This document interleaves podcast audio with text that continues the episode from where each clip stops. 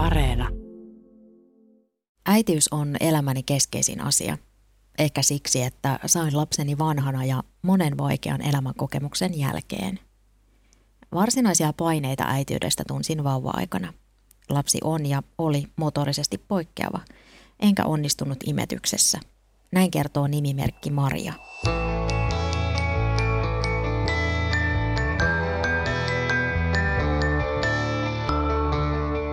Minä olen Satu Kivelä ja kuuntelet Havaintoja ihmisestä -ohjelmaa, joka selvittää ihmisyyden mysteerejä. Siis sitä kaikkea, mikä meidän ihmisten käyttäytymiseen vaikuttaa. Kiva, että oot mukana. Äitiystutkijat ovat havainneet, että erityisesti länsimaissa äitiyden kulttuurista koodistoa määrittää intensiivisen äitiyden ideaali. Se korostaa juuri äidin hoivan ja riskien hallinnan merkitystä lapsen kasvulle ja kehitykselle. Se, miten äiti kykenee vastaamaan näihin odotuksiin, nähdään jopa syy-seuraussuhteen lailla vaikuttavan lapsen tulevaisuuteen. Ikään kuin vanhempien tai siis nimenomaan äidin jokainen virheliike jättäisi korjaamattoman jäljen lapseen.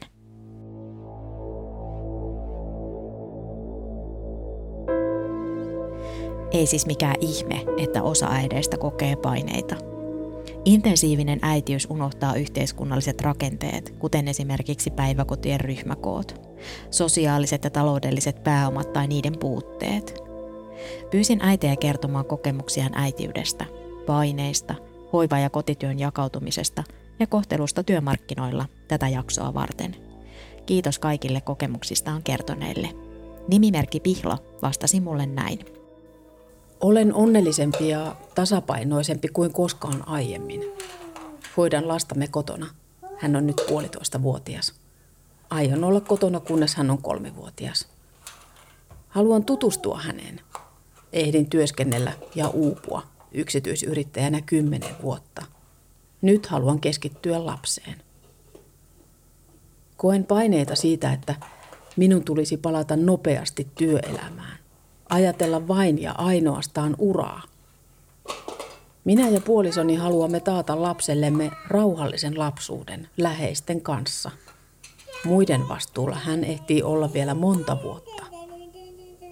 Toivon aikanaan lapseni pääsevän pieneen päiväkotiin tai perhepäivähoitajalle. Nimimerkki AL on 6 lapsen kotiäiti. Hän on hankkinut kirjoista tietoa vanhemman ja lapsen välisen suhteen merkityksestä. AL kirjoittaa näin. Koen äitiyden intensiivisen äitiyden ideaalin tapaan. Äidin antamalla sensitiivisellä hoivalla on suuri merkitys lapsen tulevaisuuden kannalta. Ensisijainen hoivaaja voi olla joku muukin, mutta tärkeää on, että tämä hoivaaja on pysyvä. Jos lapsi saa turvallisen kiintymyssuhteen, se on hänelle suuri etu elämässä. Minun on myös vaikea ajatella, että pieni lapsi viettäisi päivän päiväkodissa. Ryhmässä oleminen stressaa pientä lasta enemmän kuin rauhallinen kotihoito. Olen ollut jo pitkään äiti ja olen löytänyt kohtuullisen tasapainoisen tavan tehdä tätä työtä. Joskus koen kuitenkin paineita siitä, että kodin tulisi olla siistimpi. Käytän kuitenkin mieluummin vapaa-ajan lenkkeilyyn kuin paikkojen järjestelyyn. Näin siis kertoi nimimerkki AL. Kun puhutaan nykyäitiydestä äitiystutkimuksessa, niin usein käytetään tällaista intensiivisen äitiyden määritelmää, ja sen nähdään olevan sellainen meihin hyvinkin iskostunut nykyäitiyden ideaali länsimaissa, ja se korostaa äidin hoivan merkitystä lapsen normaalille kasvulle ja sellaiselle onnistuneelle tulevaisuudelle. Ja tällaisen intensiivisen äitiyden moraalikoodiston mukaan äidin pitäisi käytännössä olla jatkuvasti läsnä lapselle niin fyysisesti kuin emotionaalisesti ja käyttää tähän niin ajallisia kuin taloudellisia resurssejaan. Ja lisäksi myöskin tämmöinen ideaalityyppinen äiti, niin hän ei luota sokeasti tämmöiseen oppikirjatietoon, vaan suhtautuu siihen hyvin kriittisesti ja myöskin lasta kuunnellen. Voisi sanoa, että tällainen nykyäitiyden ideaali on aika, paikka, tunne ja tietointensiivistä. Ja siis totta kai se luo paineita naisille, koska eihän kukaan voi vastata niin kuin näihin kaikkeihin ideaaleihin. Ja täytyy myöskin ottaa huomioon se, että nämä ideaalit on aika samanlaisia työelämän odotusten kanssa. että työelämässä odotetaan näitä aika samoja asioita, että pitäisi laittaa koko persoona ja myöskin tunteensa töihin, niin se luo tällaisia ristiriitaisia odotuksia naisille. Äitiys ja äitiminen ovat osa kulttuuria. Millaista on hyvä äitiys? Kuinka kauan lasta tulee hoitaa kotona? Nämä arvostukset ja ajatukset vaihtelevat eri kulttuureissa. Me usein sokeudumme äitiyden kulttuurisille koodeille, koska äitiyteen liittyy myös biologiaa. Äitiyden voi toki määritellä myös arkisena hoivasuhteena. Tutkija Lilli Rokkosen prekaariäitiysväitöstutkimuksessa äitiys määrittyy esimerkiksi sijoituslasten äitiytenä. Sateenkaariperheissä sosiaaliset äidit voivat määritellä itsensä lapsen äidiksi, kertoo Rokkonen. Äitiys on siis muutakin kuin biologiaa, mutta äitiyteen liittyvä biologia saattaa estää meitä näkemästä äitiyden kulttuurisia koodeja, joihin liittyy sukupuolittuneita ja hierarkkisia arvostuksia. Intensivoituneen äitiyden kulttuuri ei tarkoita sitä, että kaikki äidit noudattavat sen oppeja. Se on kuitenkin yleisesti hyväksytty äitimisen ideaali, johon omaa äitiyttä peilataan. Samaan aikaan nykyäitiys on myös prekaaria eli haurasta monin tavoin. Tutkija Lilli Rokkosen tutkimuksessa prekarisaatio ymmärretään laajasti. Se tarkoittaa sitä, että työn haurastumisen ja elämän epävarmuuksien ei nähdä koskettavan vain kaikista huonoimmassa sosioekonomisessa asemassa olevia, vaan prekarisaatio nähdään koskevan kaikkia, mutta eri intensiteeteillä. Rokkonen syvähaastatteli prekaariäitiysväitöskirjaansa 13 naista. Heillä kaikilla oli perheessään alle kouluikäisiä lapsia. Naisten prekaarius syntyy epätyypillisestä työmarkkina-asemasta. Heillä ei ole perinteistä, kokoaikaista koulutusta vastaavaa ja pysyvää palkkatyötä. Naiset ovat iältään 22–42-vuotiaita ja heillä on perheessään 1–5 lasta. Suurin osa Rokkosen haastattelemista naisista asui Pohjois-Karjalan alueella, mutta eivät kuitenkaan kaikki. Rokkonen analysoi haastattelut narratiivisen tutkimuksen menetelmin. Miten me käsitän prekaariuden tällaisena niin kuin hauraana positiona, niin ajattelen, että äitiys itsessänsä asettaa naisen hauraaseen positioon hyvinkin monella tavalla. Ensinnäkin niin kuin raskaus ja synnytys, niin se on aina riski äidille ja lapselle. Ja ihan tämmöisestä kehittyneestä reproduktioteknologiasta huolimatta, niin siinä lapsen saamisessa on aina jonkin verran jotakin ennustamatonta. Että raskaaksi ei välttämättä tule silloin, kun haluaa, ja lapsi voi syntyä vaikka kuolleena tai ennenaikaisena, ja synnytyksessä voi tulla komplikaatioita. Ja ylipäätänsä se uuden lapsen saattaminen maailmaan voi olla raskasta mielellekin. Vaikka tämmöinen niin kuin äitikuolleisuus ja vakavat komplikaatiot on tosi harvinaisia Pohjoismaissa, niin turvallisuus on kuitenkin muutakin kuin lääketieteellisiä tilastoja. Ja tämä otetaankin itse asiassa tällä hetkellä äitiystutkimuksessa yhä enemmän huomioon. Nimimerkki Yksi äiti vaan kertoo näin. Äitiys on ihanaa, enkä koe siitä paineita. En juurikaan seuraa sosiaalista mediaa, enkä näin ollen tule vertailleeksi omaa äitiyttäni tai arkeani muihin. Arki on toki kovin hektistä ja välillä väsyttää, mutta siitä huolimatta olen tyytyväinen ja kiitollinen siitä, että saan kokea kaiken tämän, enkä haluaisi muuttaa mitään. Tämä on meidän elämää. Joka ilta toivottaessani lapselleni hyvää yötä, tunnen onnea ja iloa siitä, että saan olla juuri hänen äitinsä. Nimimerkki Marjalla on yksi lapsi. Hän koki paineita äitiydestä vauva-aikana. Marja kirjoittaa näin. Kaupungin osassamme oli myös vauvakerhoissa jonkinlaista kilpailua siitä, kenen lapsi oppii minkäkin taidon ensin, kenen lapsella on hienoimmat varusteet ja miten imetys sujui. Otin raskaasti joidenkin äitien suhtautumisen omaan äityyteen ja vauvaani, joissa ei kummassakaan ollut mitään vikaa. Tällä hetkellä koen äitiyteen liittyviä paineita lähinnä toimeentuloon ja parisuhteeseen liittyen. Pelkään, mitä perhe-elämälläni kävisi, jos menettäisin toimeentuloni tai jos parisuhteeni loppuisi. Ydinperhe on minulle erittäin tärkeä, kirjoittaa nimimerkki Marja viestissään. Äitiysideaaleihin vaikuttavat monet seikat. Ideaalit eivät välttämättä ole selkeitä ja yksisuuntaisia tai pelkästään jotain menestystarinoita, kertoo Rokkonen. Niihin vaikuttaa vielä sellaiset vanhat moraalikoodistot, erityisesti suomalaisten naisten kohdalla sellainen niin kuin vahvan, yksin pärjäävän ja itsenäisen naisen ideaali, niin se kuului sieltä puheesta tosi usein, mutta sit sitä vastaan myöskin niin kuin haluttiin toimia, että myöskin niin kuin tulla jotenkin oman herkkyyden äärelle ja ottaa vastaan apua ja huomata, että sellainen niin kuin yksin sinnittely, niin se ei sitten johda välttämättä mihinkään. Nimimerkki Sitikani kertoo, että he jakavat miehensä kanssa hoiva- ja kotityöt tasan. Näin Sitikani kirjoittaa.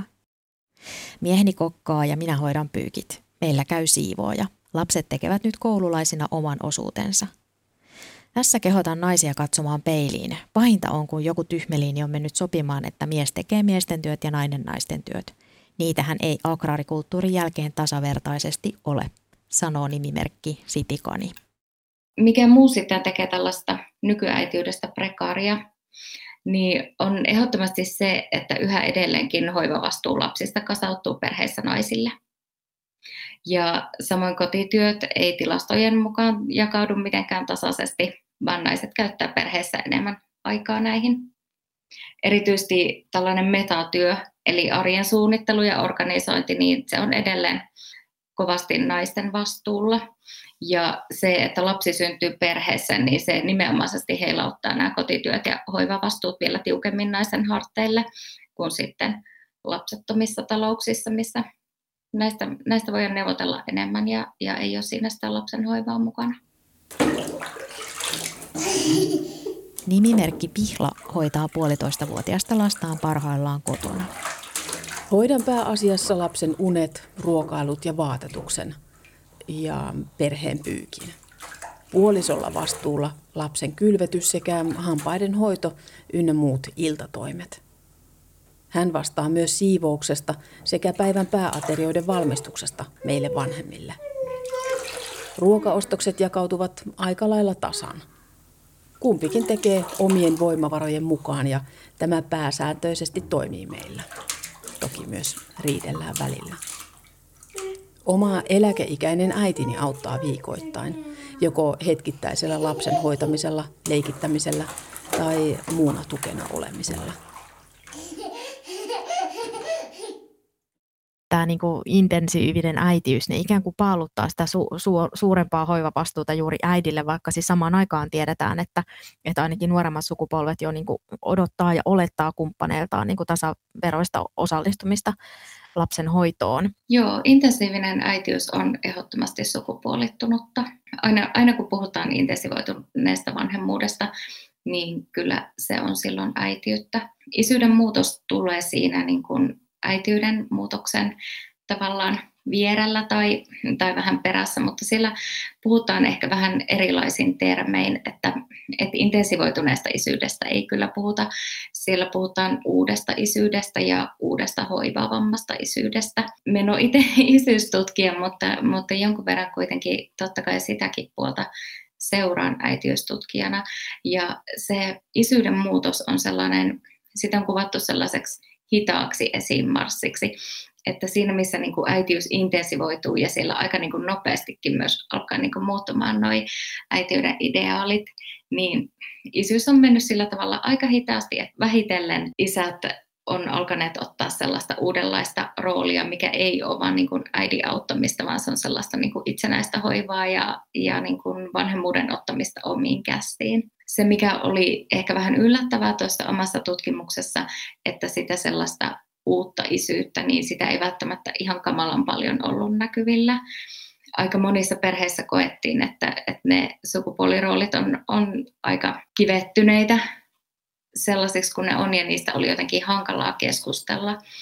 Ja totta kai esimerkiksi sellaisissa tilanteissa, että miespuoliso on työelämässä ja tienaa tosi paljon enemmän ja sit siinä äiti jää kotiin, niin ne kyllä aika äkkiä sitten voi kivettyä sillä tavalla ne sukupuoliroolitkin siinä. Nimimerkki Enni kertoo, ettei oikeastaan ole kohdannut syrjintää työmarkkinoilla. Hän kirjoittaa, mutta luulen, että jos haluaisi vaihtaa vaativampaan työhön, niin pitäisi vähän ekstraa todistella 2 pienen lapsen äitinä. Oma työpaikkani on kohtuullisen perheystävällinen ja esimerkiksi esimiehelläni on suurperhe, joten ymmärrystä ja joustoa löytyy, kirjoittaa nimimerkki Enni. Mikä niin kuin asettaa äidin prekaarin asemaan, niin se ei ole ainoastaan tällaiset niin kuin neuvottelut perheen sisällä, vaan myöskin sukupuolittuneet työmarkkinat, joilla edelleenkin syrjitään nuoria naisia ja pienten lasten äitejä, niin se myöskin asettaa naiset hauraampaan työmarkkina-asemaan. Ja samoin myöskin naisvaltaisten alojen matala palkkaus asettaa näillä aloilla työskentelevät naiset hauraaseen asemaan.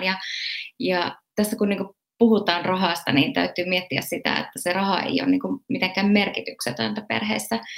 Että se määrittää esimerkiksi sitä, että kuka jää kotiin hoitamaan lapsia silloin, kun he on pieniä tai kipeitä. Tai se on yksi asia, joka määrittää sitä. Se määrittää sitä, että kenen työ laitetaan edelleen, vaikka silloin, kun perhe miettii muuttoa toiselle paikkakunnalle. Ja se raha määrittää myös sellaisia valtasuhteita, koska palkkatyönähän edelleen hoivatyötä arvokkaampana tässä yhteiskunnassa. Nimimerkki Sitikanin mukaan naisten mahdollinen syrjintä työmarkkinoilla loppuisi, jos naiset patistaisivat miehensä pitkille vanhempainvapaille. Tutkimusten valossa asia ei kuitenkaan ole vain naisten harteilla. Minä ajattelen, että se perheen perustaminen on aina riski, jonkinlainen riski just sen takia, että äitiys itsessään asettaa naisen hauraaseen position työmarkkinoilla. Ja se ajatus riskistä liittyy siihen, että ei ole olemassa enää sellaista itsestäänselvää aikaa perheellistyä. Tällaisten laajojen perhebarometrien mukaan ihmiset haluaisivat saada niiden ensimmäisen lapsen siinä vaiheessa, kun opinnot on saatu loppuun ja hankittu sitten tällainen pysyvä työsuhde. Mutta siis käytännössä erityisesti naiset kouluttautuu lisää ja uudelleen läpi elämäänsä, eli ei ole ehkä semmoista niin kuin paikkaa, että tässä nyt juuri olen valmistunut ja sitten tämmöinen vakituinen työsuhde, niin sitä ei kyllä saada ihan kovin helposti näinä päivinä ainakaan sitten hedelmällisinä vuosina. Eli jos haluaa sitten kuitenkin saada lapsia, niin on aina otettava jonkinlainen työmarkkinariski. Mutta se, mikä oli niin kuin minun mielestä tässä mielenkiintoista tässä omassa tutkimuksessa on se, että miten sitä sitten niin kuin tarinallistetaan tätä riskiä, että ihmisethän ei tietenkään puhu niin kuin tällaisilla termeillä, että otetaan vaikka tämmöinen työmarkkinariski, mutta se, että miten ihmiset sitten kertoo siitä lapsen saamisesta, niin esimerkiksi yrittäjät saattoi kertoa tällä tavalla, että he on ottaneet ihan tämmöisen tietoisen taloudellisen riskin, ottaneet vaikka lainaa, että voivat tehdä vielä lapsia. Ja sitten taas toisenlainen tapa kerronnallistaa tätä perheellistymistä, niin oli tällaiset uushenkiset ajatustavat, että ajateltiin vaikka, että lapsen oli tarkoitus nyt tulla maailmaan juuri tällä hetkellä, että saatettiin vaikka kuulla se lapsen tuleminen tai tuntea, että nyt haluaisi sieltä tulla uusi lapsi tähän perheeseen.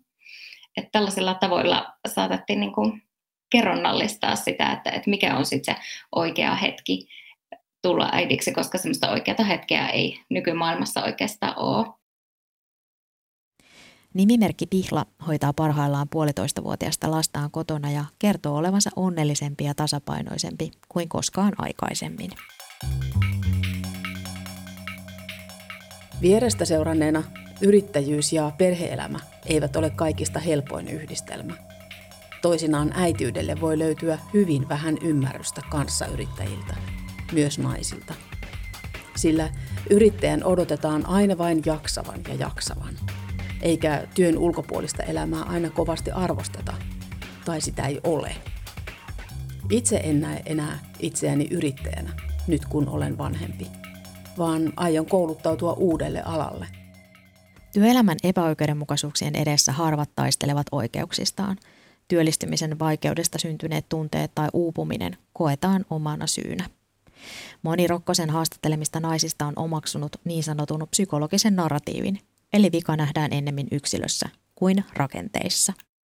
Nämä naiset selitti aika paljon sellaista esimerkiksi työssä uupumista, niin sellaisella psykologisella narratiivilla, että he koki vaikka, että ovat itse jotenkin vääränlaisia tai liian herkkiä tähän työelämään. Ja sellaiset rakenteelliset seikat, niin kuin vaikka, että mikähän työelämässä olisi vialla, että ihmiset uupuu siellä, erityisesti naiset uupuu siellä, niin usein niin se jäi kyllä aika usein pimentoon. Vaikuttaako tämä niin kuin yksilökeskeisen ajattelu ja kulttuurin niin kuin kasvu tämmöinen niin kuin siihen, että just on tätä niin kuin yksilöpuhetta niin paljon, että se ikään kuin sitten se läpäisee meidät ja meistä enää, me ei niin kuin huomatakaan niitä muita realiteetteja, jotka vaikuttaa myös? Kyllä ehdottomasti vaikuttaa sellainen yksilökeskeisyys ja niin kuin sellainen terapiakulttuuri niin tähän, että millä tavalla koetaan ja kerronnallistetaan omaa elämää työelämästä ja äitiydestä.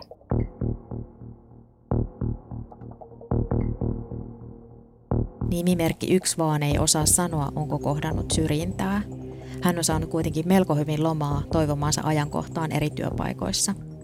Pidämme loma-aikoina lapsen isän kanssa lomat eri aikaan, jotta toinen voi olla lapsen kanssa. Välillä on ollut vaikeuksia päästä töistä esimerkiksi neuvolakäynnille, kertoo nimimerkki 1 vaan. Olen eronnut, joten teen itse kaikki kotityöt. Lapsi on alakouluikäinen ja pikkuhiljaa yritän saada häntä osallistumaan kotitöihin myös, esimerkiksi siivoamiseen. Lapsen isä on paljon läsnä lapsen elämässä ja hoitaa oman osansa lapsen hoitoon liittyen. Omat vanhempani ja sukulaiset asuvat muualla, joten he eivät valitettavasti voi arjessa auttaa. Lapsen toiset isovanhemmat asuvat melko lähellä ja he ovat tarvittaessa auttaneet. He ovat olleet esimerkiksi lapsen kanssa öitä silloin, kun sekä minä itse että lapseni isä olemme joutuneet molemmat olemaan töissä yön. He ovat myös joskus vieneet lasta harrastuksiin, kun työt ovat venyneet. Kuinka suuri merkitys sillä itse asiassa sitten on, että minkälaista apua niin kuin äidit ja perheet sitten mahdollisesti lähipiiriltään siinä arjen ja muun pyörityksessä sitten saa? Kyllä sillä niin kuin sellaisilla läheissuhteilla ja sillä, että kuinka paljon on apua tarjolla, niin sillä oli ihan tosi iso merkitys niiden äitien jaksamiselle, mutta sitten se, mikä oli vähän yllättävää, niin sillä oli myöskin sit tosi iso merkitys sille, että niin kun, kuinka he koki itse, että miten he voi niin kun toimia työmarkkinoilla, että pystyykö esimerkiksi vaikka pitämään omaa yritystä tai pystyykö tekemään sellaista työtä, mikä vaatii matkustelua tai yön yli poissaoloja. Tällaisia, niin kun, mihin ei kovin hyvin vastaa meidän tämänhetkinen varhaiskasvatusjärjestelmä. Niin sellaisissa tilanteissa se, että on vaikka tukeva puoliso siinä tai on isovanhemmat lähellä tai mahdollisesti sit sellaisia ystäviä, jotka voi auttaa, niin se oli kyllä ihan tosi iso merkitys heille. Pohjoismaissa prekarisaatio voi nähdä esimerkiksi hyvinvointivaltion heikentymisenä. Suomessa hyvinvointivaltion sosiaalipolitiikka muuttui 1990-luvun laman aikoihin hyvinvointiyhteiskunnaksi. Siis kansalaiset itse ja kolmas sektori ovat valtio- ja kunnan lisäksi yhä enemmän vastuussa ihmisten hyvinvoinnista. Lapsiperheisiin kohdistuvat leikkaukset ja työelämän epävarmuus ovat vaikuttaneet kielteisesti luottamukseen lapsiperheiden ja valtion välillä, kirjoittaa Rokkonen prekaariäitiys väitöskirjassaan. Siis tuollaiset hyvinvointivaltion muutokset vaikuttaa toki tosi paljon äitiyteen ja sellaisen niin kuin epävarmuuteen ja riskeihin sen suhteen, että tällainen niin kuin poliittisten päätösten tempoilevuus, että onko vaikkapa subjektiivista päivähoito-oikeutta olemassa oman kunnan alueella silloin, kun se varhaiskasvatus on perheessä ajankohtaista. Ja mitä tapahtuu esimerkiksi, jos jää työttömäksi silloin, kun lapset on pieniä, että täytyykö ottaa vastaan esimerkiksi mitä tahansa työtä, kuka lasta silloin hoitaa, jos täytyy ottaa vastaan vaikka joitakin pieniä pätkätöitä, niin tällaiset asiat kyllä vaikuttaa siihen äitiyteen. Vielä 2000-luvun alussa vallalla oli puhe supernaiseudesta, superäitiydestä ja supertyttöydestä. Superpuhetta oli niin akateemisessa tutkimuksessa kuin arkikielessäkin. Mitä se super sitten oikeastaan tarkoitti? No, suorittamista tietysti, kaikilla elämän osa-alueilla. Muutos kohti tasapainoa on parhaillaan käynnissä, kertoo tutkija Lilli Rokkonen. nyt näyttää hyvin selvästi siltä, että semmoinen jatkuva suorittaminen ja niin kuin kaikkien odotusten jotenkin semmoinen omaksuminen ja vastaan ottaminen ja kerta toisensa jälkeen sitten uupuminen niiden alle, niin se näyttää olevan semmoinen ohi menossa oleva vaihe. Ei ehkä voi sanoa, että ohi mennyt, mutta ohi menossa oleva vaihe. Ja näyttää siltä, että tämä on vähitellen korvaamassa sellainen tasapainoisen naisen ideaali, mikä korostaa onnellisuutta ja sellaista onnistunutta tasapainottelua työn ja kodin välillä. Mutta tässä on tietenkin omat sudenkuoppansa, vaikka se kuulostaakin sinällään hyvältä, että se on tietenkin enemmän kuin mahdollista, että sellaiset psykologiset narratiivit, jotka korostaa yksilön omaa vastuuta elämänsä hallinnasta, niin ne voi myöskin vaan vahvistua sitten tämän myötä. Nimimerkki Yksi äiti vaan kertoo. Kun lapseni oli pienempi, oli erittäin tärkeää, että hän pääsi päiväkotiin. Minulla ei olisi ollut mahdollisuutta jäädä kotiin hänen kanssaan taloudellisista syistä, vaan oli mentävä töihin. En osaa sanoa, miten tämä vaikutti vanhemmuuteeni, koska minulla ei ole vertailupohjaa. Meidän elämä menee nyt näin. Lapseni on koko ajan ollut iloinen ja tyytyväinen. Hänellä menee koulu hyvin. Tykkää harrastuksistaan ja on kavereita. Itsekin olen voinut suht hyvin, joten kai tämä vanhemmuus on ihan onnistunut. Ainakin tähän asti. Erosta huolimatta mielestäni vanhemmuuden jakaminen on onnistunut lapseni isän kanssa. Perheen perustaminen vaatii myöskin rahaa, mutta se ehkä vaatii myöskin sellaista niin kuin uskoa tulevaisuuteen.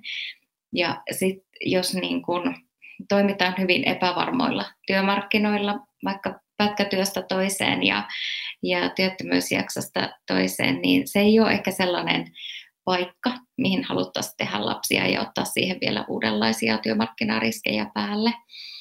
Se on aika hurjaa, että sieltä vaikka 50-vuotias miespoliitikko kehottaa 20-vuotiaisia suomalaisnaisia, että alkakaa vaan tehdä niitä lapsia, että jos ei ole niin kuin ajatusta siitä, että mitä se arki sit oikeasti on. Äitiystutkijana ajattelen, että perheen perustaminen ja lasten hankkiminen, se on kuitenkin hyvin yksilöllinen ja henkilökohtainen asia, että se on, siihen ei kyllä pitäisi niin kuin kenenkään puuttua, että ihmisillä on ihan yhtäläinen oikeus myöskin olla tekemättä lapsia ja sitä ei myöskään tarvitse perustella millään tavalla. Intensiivisen äitiyden ideologia asettaa naisille ristiriitaisia ja saavuttamattomia tavoitteita olla hyvä äiti.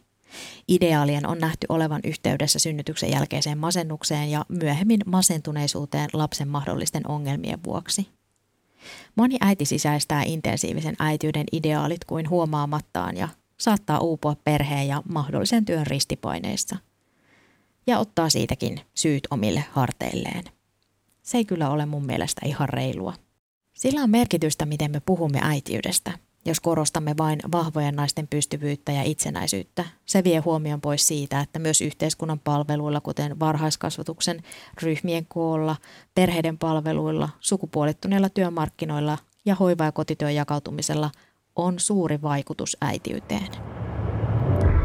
Minä olen Satu Kivelä ja tämä ohjelma on Havaintoja ihmisestä. Kiitos, että kuuntelit. Voit lähettää palautetta tai toiveita teemoista havaintoja.ihmisestä@yle.fi. Aiempia jaksoja voit kuunnella Yle Areenasta. Moi moi!